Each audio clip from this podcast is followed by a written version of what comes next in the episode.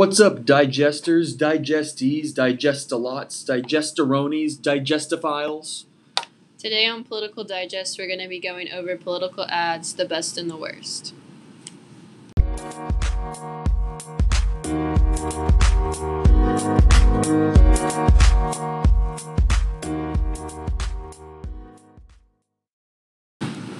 Alright, so for breaking down these ads, we used Burke's Pentad as a start for how we're going to look at these, and that is with that we have five different categories for how right, what the ad used to relay their message. And so we have act, which is what took place in thought or deed. We have the scene, which is the background of the act, the situation in which it, it occurred. You have the agent, which is the person or the kind of person performed the act. There's the agency, which means the means of in- or instruments that were used, and the purpose is like what motivated the act. Okay, so I stumbled upon one under Are These the Worst Political Ads Ever? And Republican Bill Cassidy sent out his 2014 ad against Mary Landrieu for Congressman of Louisiana. However, rather than promoting himself, he picked apart Landrieu to benefit him own, his own self. The ads opened with a mother putting her newborn to bed before texting her husband, who was off at a business meeting, goodnight.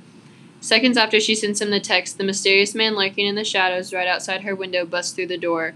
Although the ad never states what happened in the time the intruder is inside her house, Bill Cassidy ends it by telling his audience Senator Mary Landrieu voted to take away your gun rights vote like your safety depends on it, while police line do not cross out is outlining the woman's house. First of all, what the biggest problem I can't get over is even if all of this did happen and background checks were required, nothing would prevent this woman from having a gun one way or another. Looking back on Burke's method, it is fairly simple to apply it to this specific ad the act is the, a campaign ad. The scene would be a Louisiana home late at night. The agent would be Mary Landrieu, and the agency is Democratic candidate Bill Cassidy. And the overall purpose is to gain votes for himself by finding Landrieu at fault for these specific crimes. Alright, so for my bad political ad, uh, mine was Don Blankenship, a Republican running for U.S. Senate for West Virginia. And so basically, he first he started off by it's obvious that it was scripted. He's standing in front of his West Virginia home. They have some nice country background music playing, and he's standing there. He kind of sounds like, in my opinion, kind of like sounds like Forrest Gump trying to sound smart. No offense to Forrest Gump, I love the guy, but it it's not good to sound like that. And so, and then he talks bad about people he's running against, like Mitch McConnell. He refers to Mitch as Cocaine Mitch towards the end of his uh, ad, which I was kind of like, is that really not necessary? And then he t- talks about how Mitch provided jobs for for China people, and then saying how he made millions by this and helped his China family. Just, it just doesn't make much sense. He then talks about how politicians are going against him and lashing out in childish ways, which I found very ironic because uh, throughout this whole ad, he himself was sounded very childlike, almost illiterate. I if I were him, I would just have been embarrassed. It was wow. And so I also used Burke's pin, pin to kind of break this down. And for him, his act, of course, was the campaign ad. And uh, his scene was his West Virginia home. It seemed nice, uh, but it was also small. It might have been staged. It didn't look real to me, like it was someone's actual home. And the agent, of course, was Don. Uh, the agency was his was the Republican Party, for which he's running for and the, the whole purpose was to get votes for him and to people to not like uh, those he's running against. All right, so both of these ads are obviously really bad. So for yours, you talk, yours is talking about gun rights, mm-hmm. and so like first, you're talking about in the introduction. I always thought it looked like a like cheap horror movie. The music it was playing, like, I was kind of looking at it like, what am I about to see here? And they talk about uh, you were saying their gun rights. Mm-hmm. And you want to go into that some? Yeah, they're basically implying that this would not happen if the gun rights were not taken away. But I mean, either way you look at it, if they are, you're still going to get your background checks, which that are required. But either way, nothing would prevent this woman from having a gun one way or another, like with the gun rights or without. So I feel like it's an odd thing to pin on a political ad. Yeah, they, they're talking about like this person's trying to take away your gun rights.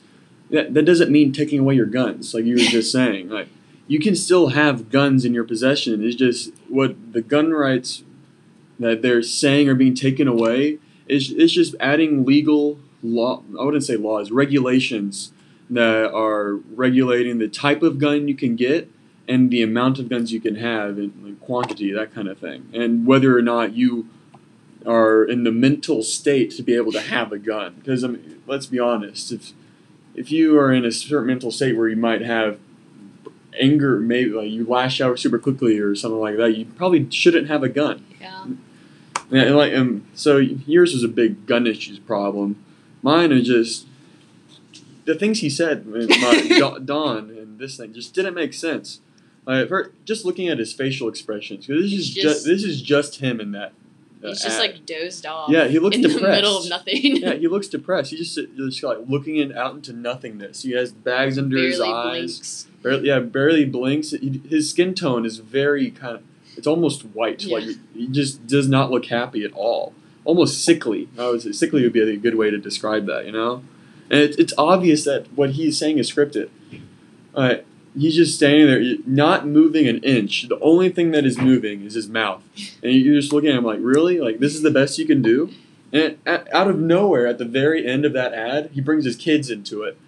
He, says, "Vote for me. Do it for the kids." I'm like, what does that have to do with anything? Like, you know what I mean? He like transitions back and forth from like, oh my opponent's so horrible. Let me tell you about their things, and then in the middle he's gonna be like, but they're being very childish, calling me these mm-hmm. things, and it's like it Mhm. doesn't focus on one thing. yeah, no, it, I, man, it was just not good. I mean, It's like he's bad. He hurt my mm-hmm. feelings. Vote for me. yeah, and I'll, I'm, we'll say like it's not all terrible. Like he's standing in front of his West Virginia home, make it kind of have a warm, comfort feeling. Like you could talk to this guy, but that the setting was very much different from the way that he was acting himself. They were mm-hmm. both totally opposite. I I couldn't get over that. I'm just sit, sitting there watching. I'm like, is this guy serious?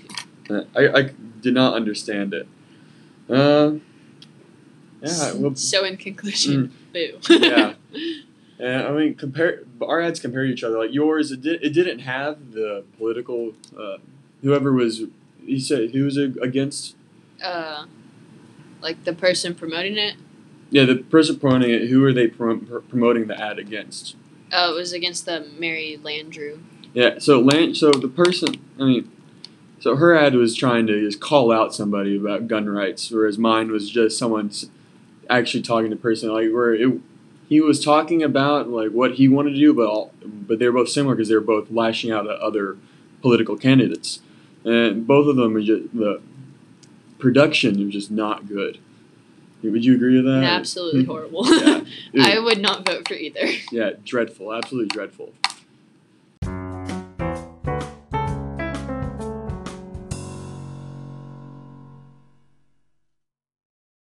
All right, now we finally have a good political ad to talk about.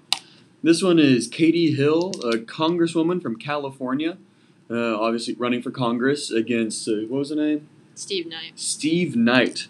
So for uh, our Brooks Pentad for her ad, of course, the act is the campaign ad, and the scene it was actually quite unique. She was rock climbing, and so the scene was on the side of a mountain, and of course the agent was of course Katie, and the agency she was a Democrat, so a Democratic Party, and the purpose of this ad is to get votes. So compared to the last the last two ads that we watched, why does this one like so much better? Do you think? I feel like it's better in like every last traditional sense of it. Like she's not tearing down her opponent. Like it's normal if she throws in the slight like hey they do this but I can do this better. Like that's very like generalized and normal, but the other ones were just like beating and like bashing Yeah. their candidate. Yeah, she, she talks a little bit about how her uh, uh, running mate, I guess I would say, is like backing the big corporations, and and so, so she she goes into a little bit of why she's better, but she also talks about what she's going to do herself that makes her better, not what other people are doing to make them worse. Yeah, she benefits herself without having to like strictly only belittle her Mhm. opponent, which I feel like is good. It's something trustworthy you'd want to vote for. And, and compared to the uh, Don from my ad, uh, she sounded she was personable. Uh, you, she was someone that you could talk to. Uh, with Don, it, it was obvious that it was scripted. On here, like she sounds like she's just talking from her heart. It doesn't sound like it's scripted. And I mean, and of course the camera angles in this, you keep have a kind of a panoramic view going around her as she climbs up this mountain as she talks. And just f- first climbing a, ro- a mountain while doing a political ad is just so badass. I mean, when was the last time you saw an ad that was anything like that? Never. Yeah. It was it was crazy. I, I thought it was a great idea and very unique in her own way. Yeah, I mean, my scene wasn't too horrible, at least compared to yours. Mine Mhm. moved. It was like a, like you said, like a cheesy horror film, but like Mhm. at least just Katie Hill's compared to yours, at least was like a drastic, dramatic difference, and I feel Mhm. like it was something that was really good. yeah, and in your ad, of course, they had it at night, so it was darker because they're saying like someone's breaking into your house, you should have a gun. Yeah. Right. And this one, is, she's outside. It's middle of the day. Nice, bright scenery makes everything happy. Like she's the go- go-to guy. The light or girl. the, the lighting, he just uh, uh, does a lot in this. Um, you have anything else to say about that? Um, I don't think so. Yeah, uh, it, it was obvious just by watching the game that this one was just so much better than the two that we watched. Yeah. All right, that's all we have for y'all.